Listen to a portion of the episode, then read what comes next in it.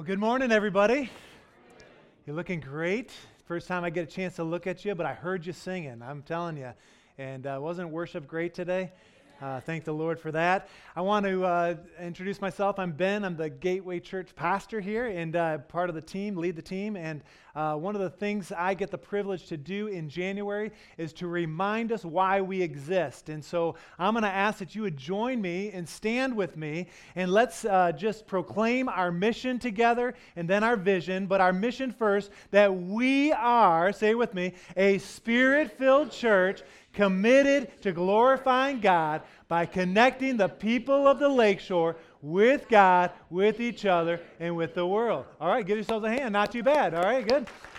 And our vision is who we believe God wants us to be. And so let's say that to be a healthy, multiplying church known for making an impact in our community and in our world. Now, you can be seated, and in your uh, bulletin that we list those, and on the back of the mission and vision is the core values and the one, two, three. The fourth one down talks about relationships and uh, enjoying authentic community and fellowship. And that's where I want to kind of focus in this morning, just briefly, that we are called to be together. Last week we talked about connecting with God. Now, today we want to talk about connecting with each other. And then asking the question how do we live out the mission? How do we live it out in our day to day? Now, there's lots of ways we kind of facilitate that here at the church. Uh, we do Sunday night lives throughout the summer, which are an absolute riot. We have men's and women's events. Our men's breakfast, just in another week and a half, is you are not going to want to miss it, guys. In fact, uh, something special. We've got a missionary guest that will be with us and be sharing, and uh, just an incredible time together. Um, the women get together quarterly. The last women's event, there were over 90 ladies that showed up to be in the presence to, of God, but then to be together. How great is that? We talk about connect groups, which meet on the first full week and the third full week of the, of the month. And uh, we talk about that. And I was asking Pastor Bobby this morning, I said, hey, wh- how many of our adults are actively involved in connect groups at this point? And now we're not satisfied with this, but let's celebrate. We are, right now, we have about a third, a little over a third of our uh, congregation, adults, that are participating in connect groups. So that's one out of every three of you. Now, the other two thirds, you're going to get an A minus, all right? Because the others they get an A plus, all right? but uh, but that's that's great, and we want to let you know that we're working hard for a new launch in March, a whole new group of connect groups, and we want you to be thinking even now the how can I connect? We also can offer Get Connected, which continues every six weeks, just continues to go and go and go. That's the first place to connect. You're saying, How do I get connected? Get, come to get connected. That's on the first and on the third Sunday evenings, and we typically meet here at the church.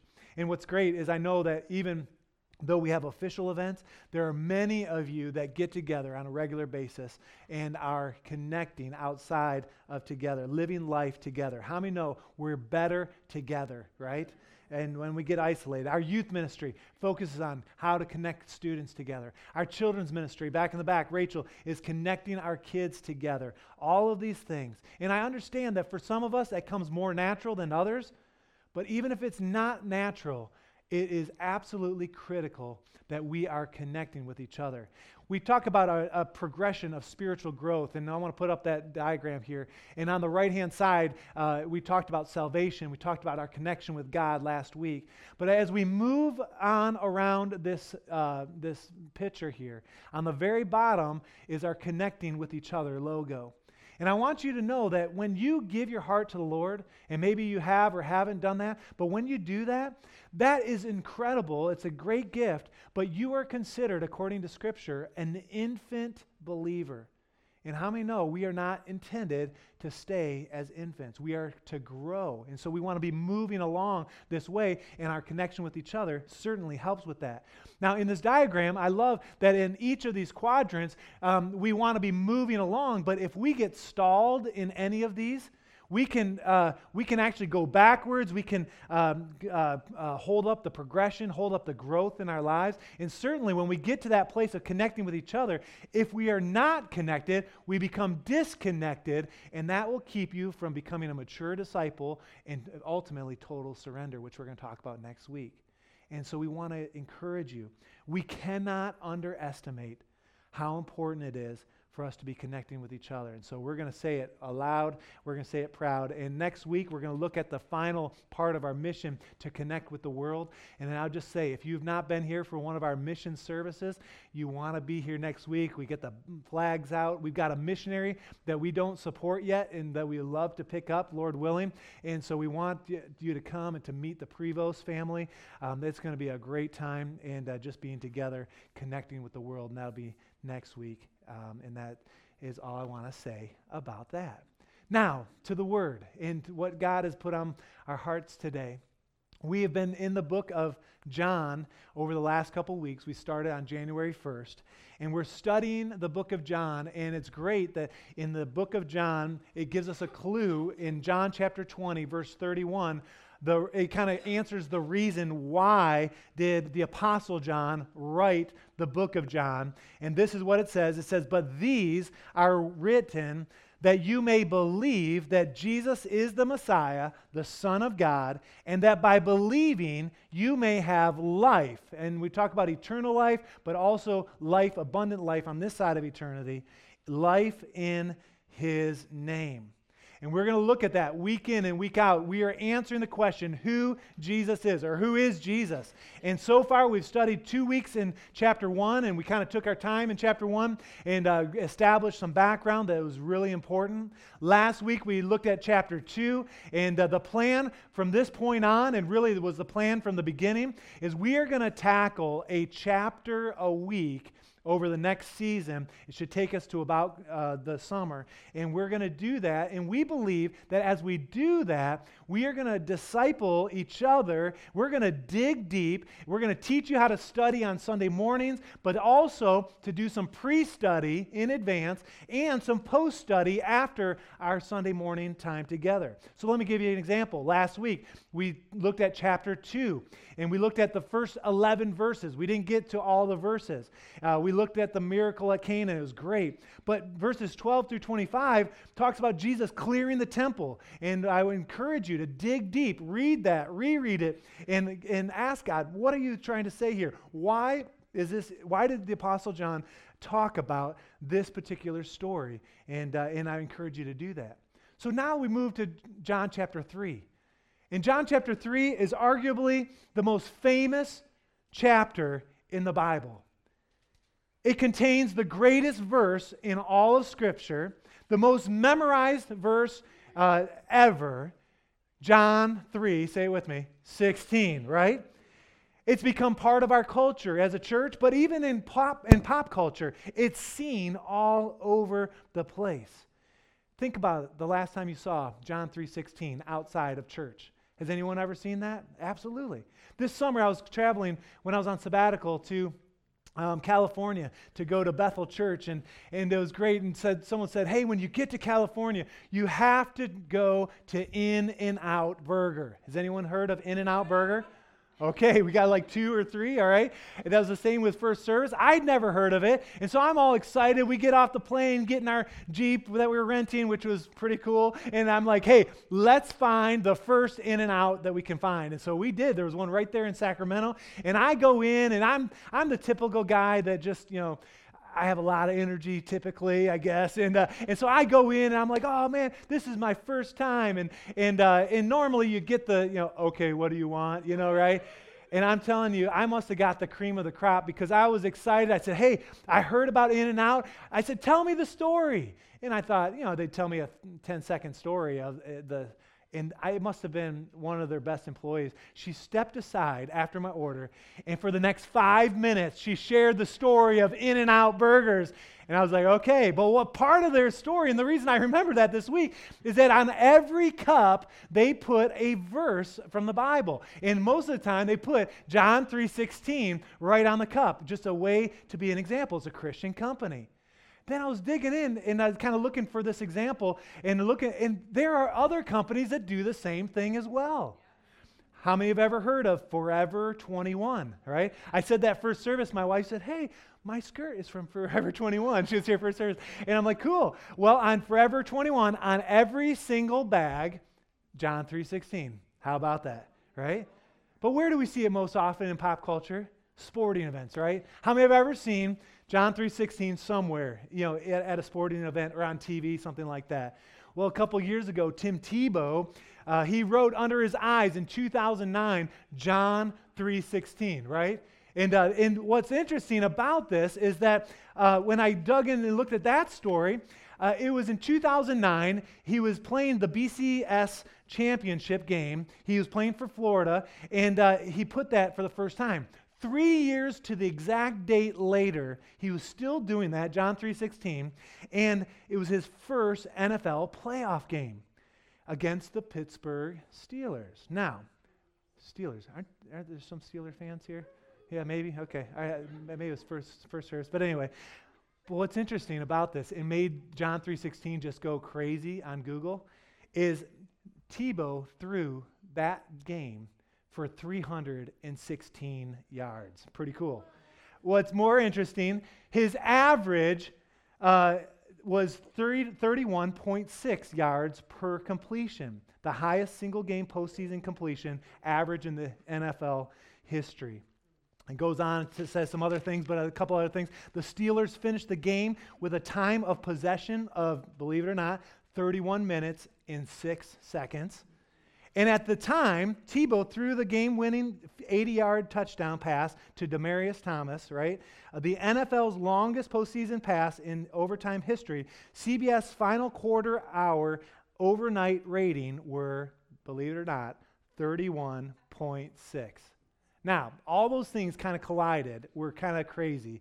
And the, average, uh, the, um, the media ran with it and literally millions of hits people typing in john 3.16 and made a big deal. And you say all right so that's john chapter 3 well not only john 3.16 is there but one of the greatest stories in the bible is also in john 3 6, in john chapter 3 the story of Nicodemus. How many have ever heard it, right?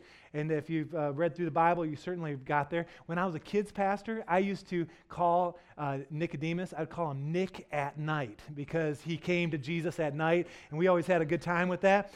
And but we got this predicament. We're going to take one week in the chapter three, and we've got these great stories, and then as I'm praying, as I'm studying, certainly the easy, the natural thing is to study one of those the Lord directed my attention to the end of chapter 3, something much more unfamiliar and actually quite hard to share. And so I shared this with the staff on Tuesday. I said, Hey, I was praying yesterday and I had this stirring and I was looking for some collaboration. Again, how many know we're better together? And so I'm picking the brains of the staff and saying, and uh, what's great is within minutes, it was confirmed in my heart that where the Lord was directing me on Monday is where we needed to be this morning. And, uh, and so we, and I said, boy, we're going to take this message, this study to another level. In fact, what I'm about to do is su- a suicide preaching mission. Because I said to the staff, I said, if I preach what we have just discussed, people will leave right during the message. And that's what I told them. And didn't I say that? And I was like, and I've locked the doors, right? And, uh, and so we're not letting you go. But at the end of John chapter 3, there is an area that I have personally struggled with that uh, came to life. And my guess is that you may have struggled. Many of us do. And it's connected to our sin nature. And it's hard to look at it, and it's uncomfortable. And uh, we're going to do our best to get our mind around it. And as I was thinking, how do I want to start? How do I want to look? And I just realized that, you know, I've been the pastor here just over 10 years now at the Gateway Church, 19 years in full time ministry. And there is an area of struggle that we struggled with as a church in Dayton, and we struggle with it here as well. And, uh, and I've learned a lot over the years, you know, how to create a sermon, and I'm still learning. I've, I know how to preach a funeral, uh, counseling if I need to, right? I can, I've learned how to lead a staff over the last 10 years, and activities and events. Those things are, you know, a joy to kind of participate. But there's one consistent perplexity when it comes to being a pastor or leading a group of people. And that is how can I get my church to think about lost people. It's tough. And there's a lot of pastors that struggle with this. Let me put it another way. When I say my church, I mean the people, not the building, obviously. But how can I get our church to conduct themselves in a manner so that as they deal with one another, and practically when people come who need grace, amen, right? That they would feel welcomed and invited that they would be inspired, and that there would be real life change. And it's not an easy thing to solve. James MacDonald, a great pastor in Chicago, in fact, the material that we're going through with the men on our men's breakfast is called Act Like Men. That's from uh, James MacDonald.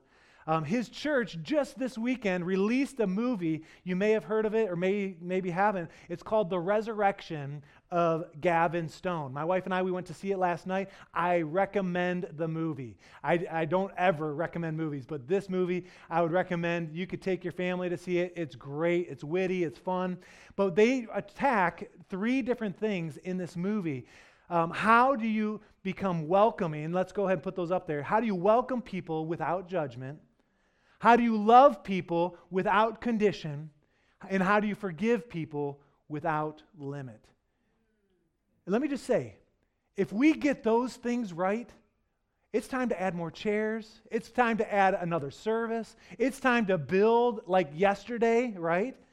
Because this is why we should exist and we should we have to address this and it all deals with reaching lost people. So today's focus the key verse is going to allow us to become a powerful resource. Personally when we're intended to do or to kind of help us with our intended purpose to reach one more. And with that turn with me if you're not already there to john chapter 3 and i want to look at verse 30 because that's going to be the key and then we're going to pray.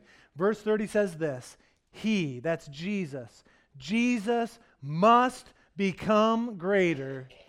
I must become less. Lord, those few verses or few words are so challenging. God, I pray that in the next few moments, Lord, that you would capture our hearts, you capture our minds, and God, that you would just bring us to a place of decision and of response. God, I pray that you it would be less of me, more of you. God, I pray, uh, Lord, use me uh, beyond my wildest imagination. We thank you for it. In Jesus' name, amen. Amen.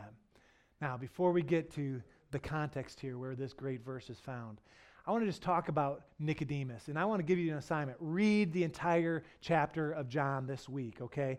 And when you look at the story of Nicodemus, I just want to just briefly take 30 seconds. He overcame some incredible obstacles to know Jesus' answer about eternal life. If the goal for us is to exit this life with eternal life, which, by the way, a lot of the rabbis would have been talking about it. In fact, Nicodemus, the reason he came was to find out the answer here. Um, uh, if that's the goal, you have to know what obstacles you have to overcome to, in, in order to get uh, eternal life. Matthew chapter 7, verses 21 through 23 uh, talks about many people will say, I went to church, or my family were Christians, or they will say, I did this in your name. And what does the Bible say? Jesus will say, I didn't even know you. Depart from me. In, John, in James chapter 2, verse 19, it says, The demons believe in Jesus and they tremble at that. And the idea here is you can even believe who Jesus is. But until you accept him, until you understand that, you don't have eternal life. Nicodemus found eternal life, the truth of the gospel. And my prayer is that as you dig into John chapter 3, that you will find eternal life as well. And uh, just, I wanted to give you that nugget and maybe whet your appetite to get and to look at the rest of John chapter 3. But we're not going to study that. And so we're going to look at the, this verse 30 and then the context there, and we'll start in verse 22. Let's look at it. It says, After this, Jesus and his disciples went out into the Judean country, countryside, where he spent some time with them and he baptized. Now, we'll pause here for a moment. We see at this point in John's gospel, um, Jesus' ministry is unfolding. And it says after this, so that's after Nicodemus, that's after John 3.16. And, it, and he focuses here on baptism, which was a huge role in Jesus' ministry. Turn from your sin and then be baptized, right? It's an outward example of what's already happened on the inside. And at this point, uh, in Jesus' ministry and for John the Baptist, certainly, it was a baptism of repentance and purification preparing themselves for the coming of the Messiah. And so, what was happening here is there was a revival happening. For 400 years, there were no prophets, and now John the Baptist had been heralding this, and now Jesus is joining him, and they, they are bringing people to a place of purification and of repentance. And that's where we pick up verse 23. It says, And now John also was baptizing at the Aenon River uh, near Salem because there was plenty of water and people were coming and being baptized. This was before John was put in prison. Now, pause here.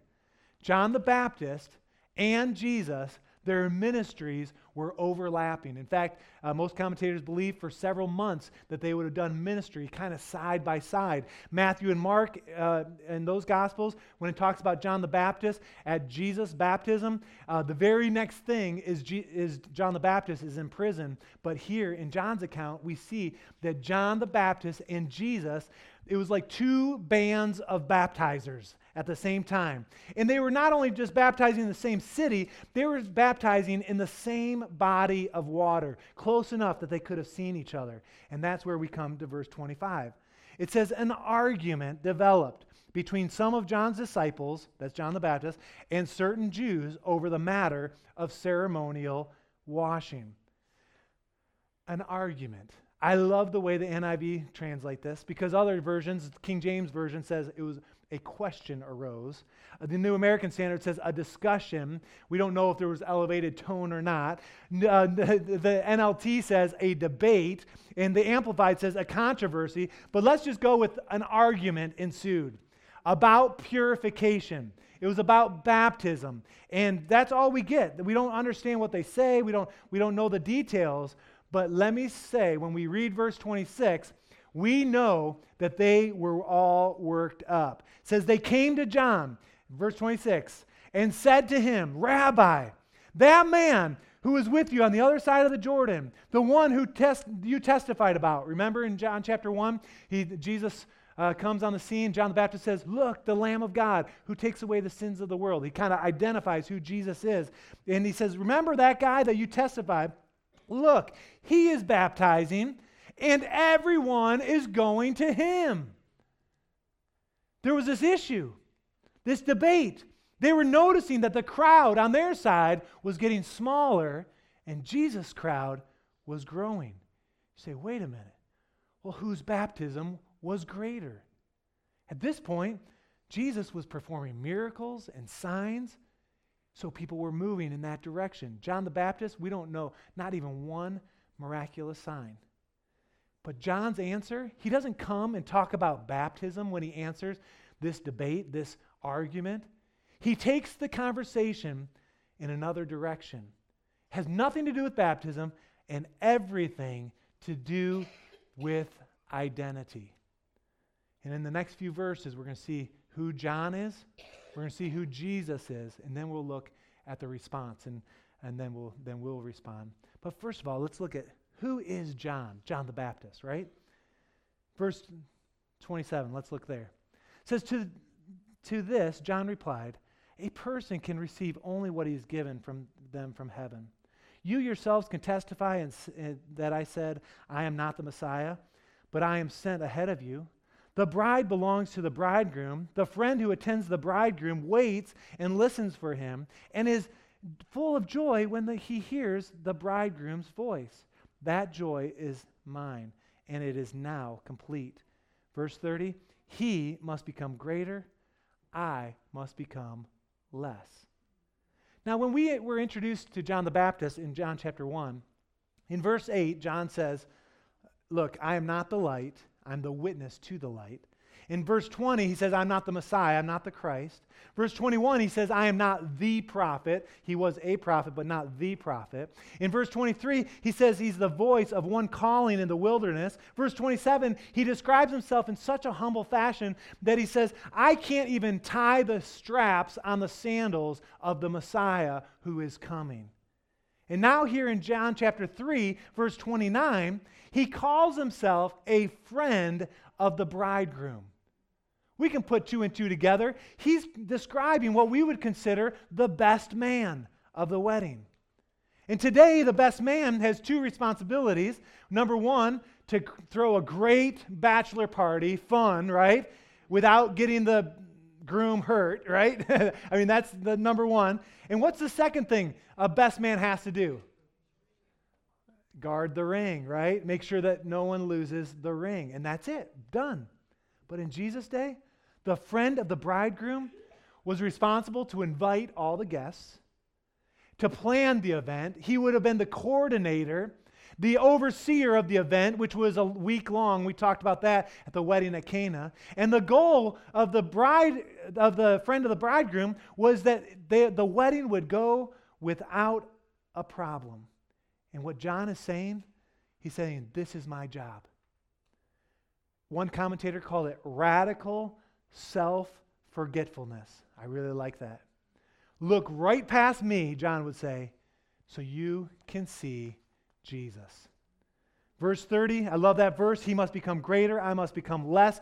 Before the wedding, you hear from the best man, especially in that context. But at the wedding, we understand it was never about the best man, it was always about the groom or the bridegroom. And in this case, it was always, always about Jesus. Jesus now had eclipsed John. John steps out of the way and pushes Jesus to the forefront. He says, Look, I'm not the Savior. And it just begs the question for us what would people say about your life in regards to this? Your attitude, your actions. For John, he was quick to say, It's not about me. So, who is John? We understand that. We also see in this passage who Jesus is. And that's the theme of all of John. We'll move through these quick th- quickly. There's six things here, starting in verse 31. Let's look at it, verse 31. First of all, Jesus is above all. It says here, the one who comes from above is above all. The one who is from the earth belongs to the earth and speaks as one from the earth. The one who comes from heaven is again above all. Jesus is supreme. He's number one. He's above it all, right? The second thing we see here is that Jesus knows it all. Verse 32, let's look what it says. It says, He testifies to what he has seen and heard, but no one accepts his testimony. In other words, he knows what no one else knows. He knows it all. The third thing is that Jesus, his words are God's words. Let's look at it. Whoever has accepted it as has certified that God is truthful. For the one whom God has sent speaks the words of God. He speaks the very words of God. Number four, Jesus gives the Spirit. Verse, uh, the end of that says, For God gives the Spirit without limit. In some of your versions, it says, For He. That's referring to Jesus, God. Uh, and He gives the Spirit, I love it, without limit. Number five, Jesus owns everything. We see that verse 35. The Father loves the Son and has placed everything in his hands. Everything that Jesus has is in Jesus is in uh, his hands.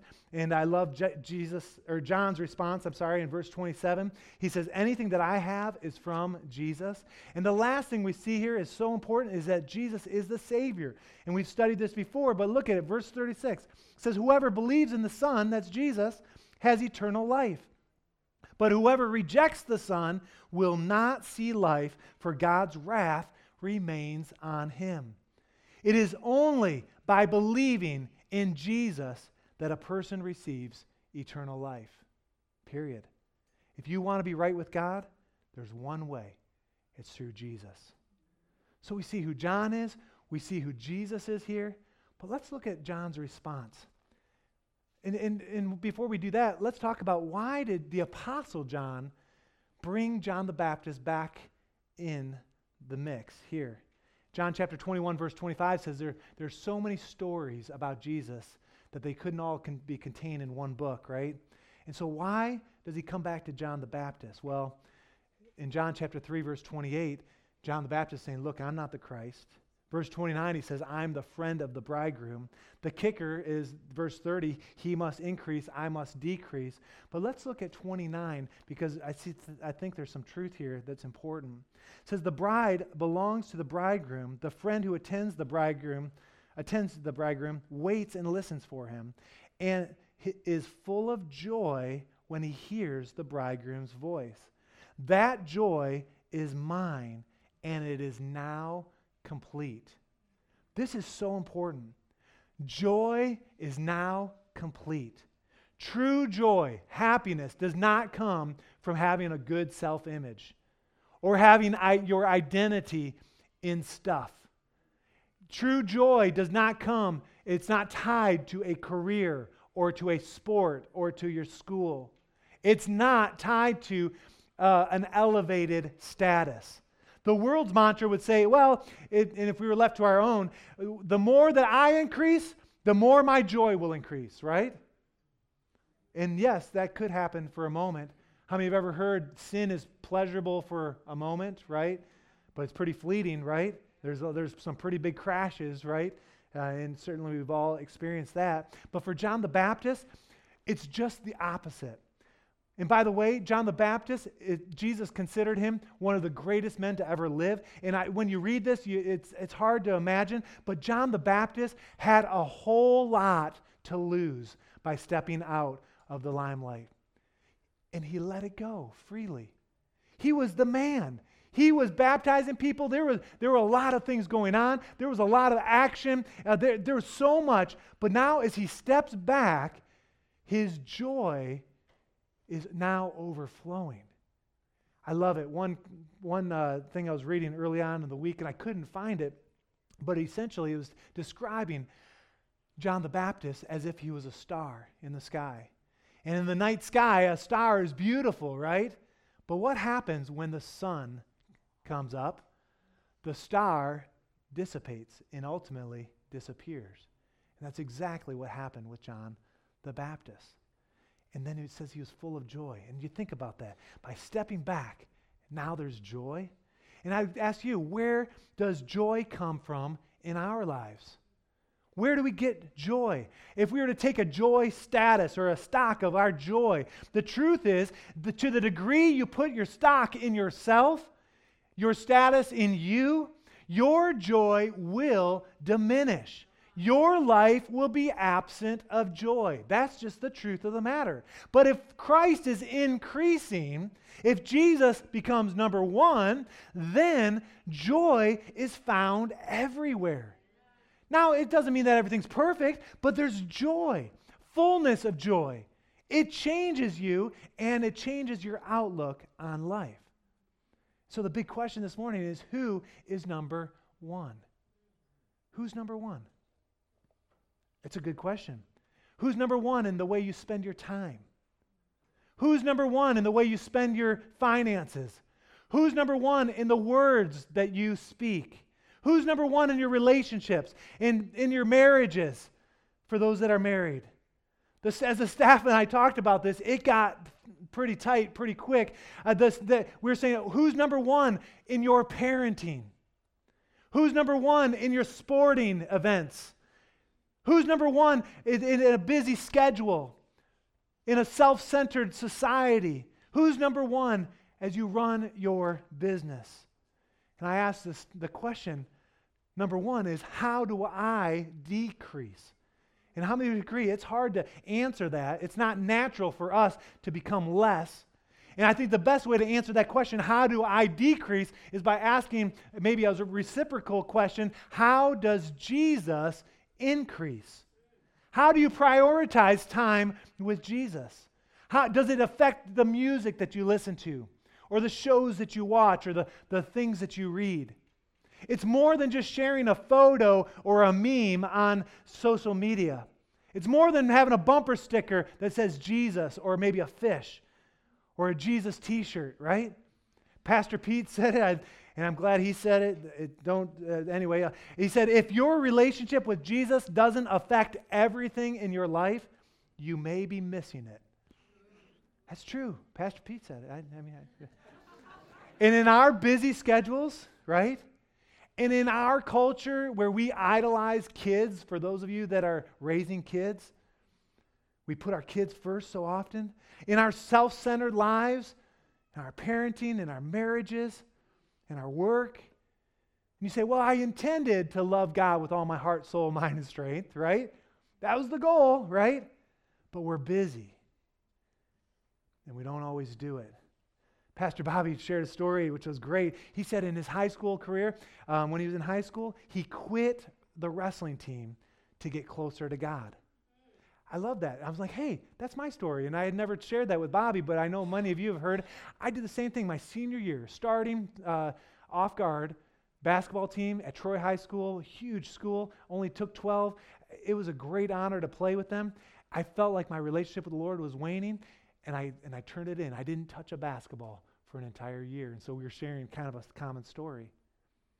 And the reality is that there are barriers to making Jesus great in our lives.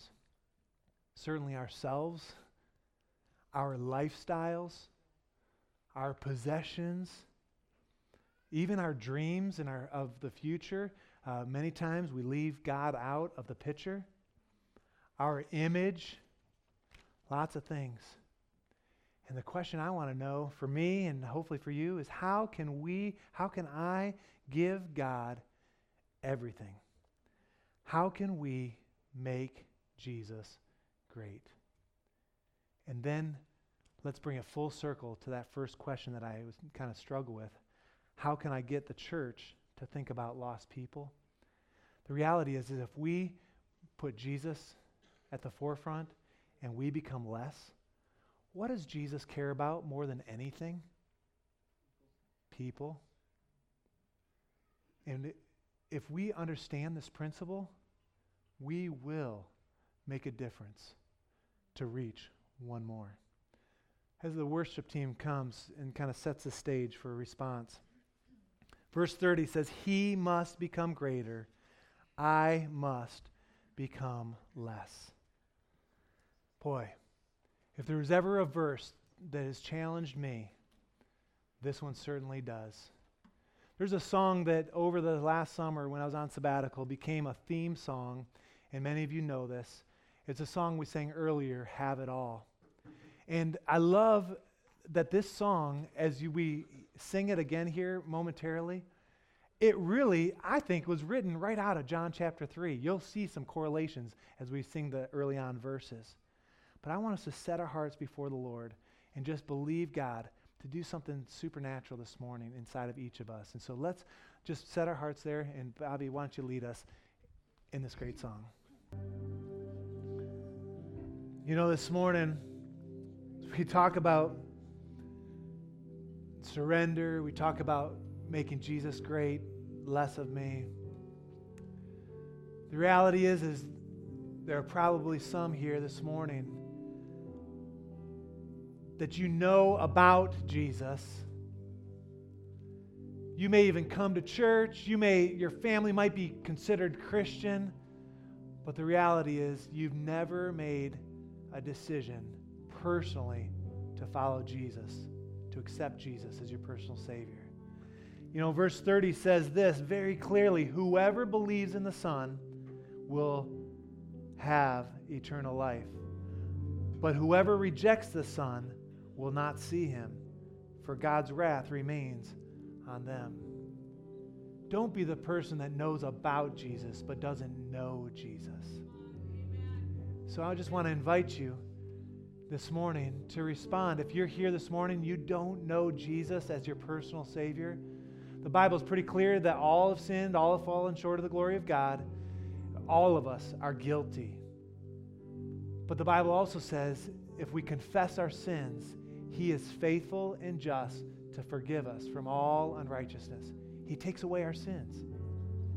And if you're ready to make that kind of decision, you're ready to confess your sins, if you're ready to put your belief in Jesus Christ, I just want you to lift your hand right where you are. Who this morning? Yes. Amen. Who else this morning, second service, saying it's time? Yeah. Amen.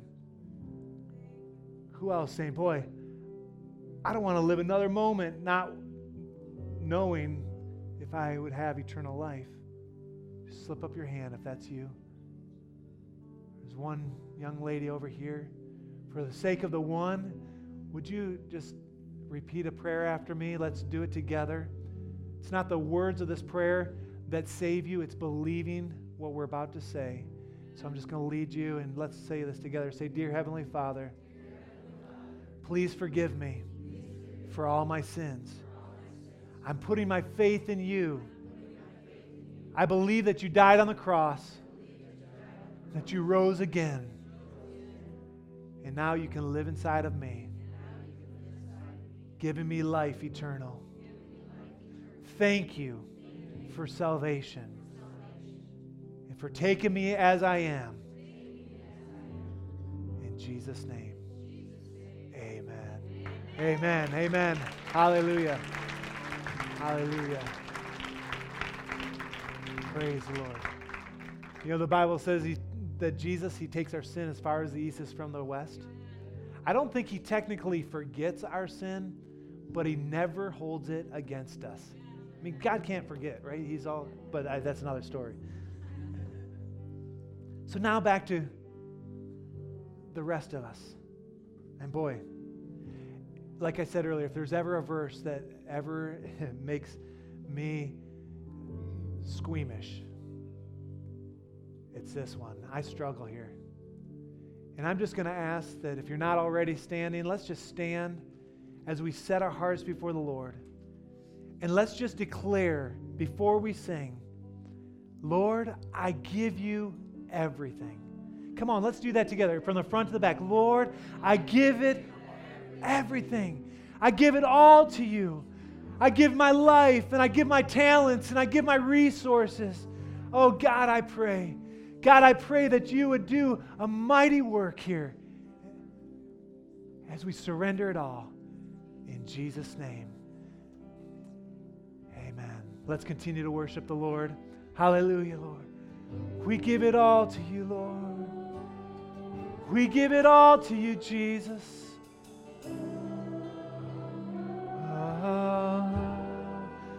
Everything.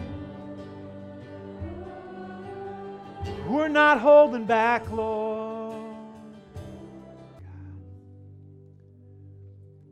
If you were with us through the fall, you know that this song was our theme song, it became our theme song after my sabbatical for our missions convention. In first service, while I was worshiping at the end of the service, I was reminded of something that our mission guest, uh, Bob Roberts, shared. Remember the story? If, for those of you that were here, he talked about sacrifice and he talked about uh, the guy that sold his ring and then it came back and went back and forth and uh, uh, several times. And I remember hearing that story, and during the worship response time, um, that the Lord encouraged me to sell the watch that I was wearing that morning. You say, ah, all right, what's up with that? Well, it was a watch that I had saved and saved and saved for. And uh, it was the first mechanical watch that I ever owned. And it was kind of a big deal. And I found it, it was, there was only 500 of these watches made in the entire world. And I was able to get my hands on one used. It's pretty cool. And um, and I bought it used and I paid less than half of what the original value was, so I thought I got a good deal. And I felt like at that response time, and I was reminded of it first service, and I wanted to share it again. While I was worshiping the Lord, saying, Oh, you can have it all, and hearing the story of the guy that gave his ring and sold it, and and I just heard the Lord say, You like your watch too much. Oh.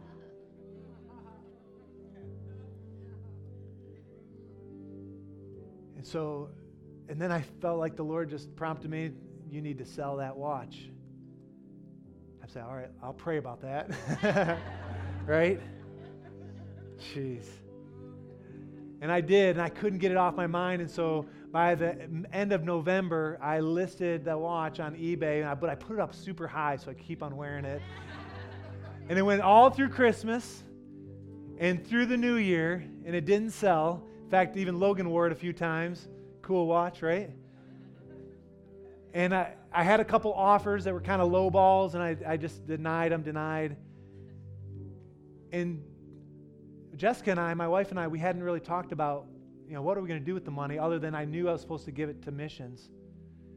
And we talked about it on a Sunday night date night that we were on. Like, hey, if this watch ever sells, you know, maybe we could support some of our missionaries. And there were three that came to mind. Rachel Nellis, our uh, children's director, she's going to Oman after uh, her semester is done. She'll be there for uh, three weeks. So we said, all right, yeah, we can support Rachel. Uh, Alexandria Wiggins, she was here first service. She's going to Africa for uh, a long time again, and she's done that before, and she just feels called. And I say, yeah, we can support her.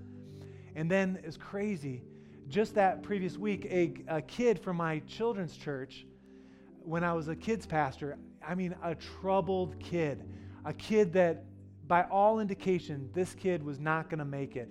Jim, it's the type that you work with. Just a, a kid that was tough. And uh, in fact, his family life was just out of control. But anyway, he, he contacted me by Facebook and said, You're not going to believe it. I'm going to face my fear, my fear, and I'm going to fly for the first time. I'm going on my first missions trip. And he was asking for support. And Jessica and I, we said, Yeah, we can do that. And literally, in the next two days, I got a full price, paid for, got $200 more than I originally paid and the Lord is going to help these three get to the mission field. Isn't that cool? Yeah. And I don't say that, trust me, for any glory to me because I was a baby about it. I was not happy about it. In fact, the crazy, you don't care about the detail. All right. It was just, it was tough. My son and my daughter, I mean, my wife was here first service. She's saying, oh, yeah, they know and uh, and I'm wearing a watch today. No big deal, right? I, mean, I got, but uh, anyway. But the, the point is, when you live your life in a way that's saying, God, I'll give you everything. That point of joy, it's unspeakable. To be able to give Rachel a couple hundred dollars, to send a couple hundred dollars to Dayton, Ohio, where my ministry roots started to be able to support Alexandra Wiggin, my joy was complete, is complete, as the Lord is my witness. And that is the best way to live. And so I pray for us that we will dig into the rest of chapter 3 on our own. We should download this song. We should play it on YouTube over and over this week, okay? Uh, find it. You can. It's called "Have It All" by Bethel, right? And uh, and you can listen to it. Let it be a blessing to you. But let me pray. Lord, I pray that as we go today, I pray that you would just be with us, that you you would go before us, behind us, and around us. Help us to understand that joy is made complete as you become great and we become less. Oh, God, help us. It's a difficult lesson to learn. But Lord, I pray that you are doing a great, mighty work here at the Gateway Church. You are creating us, you're changing us, molding us. Not our natural nature, but Lord, you're, you're giving us supernatural strength to live like you have called us to live. And so I pray that you would help us to go and go with us and bring us back again. Lord, we thank you. We praise you for all these things. We pray it all in the name of Jesus. Amen and amen. God bless you. Go in the grace of God. Turn and greet one another as you leave thank you for being here this morning. Amen. Amen.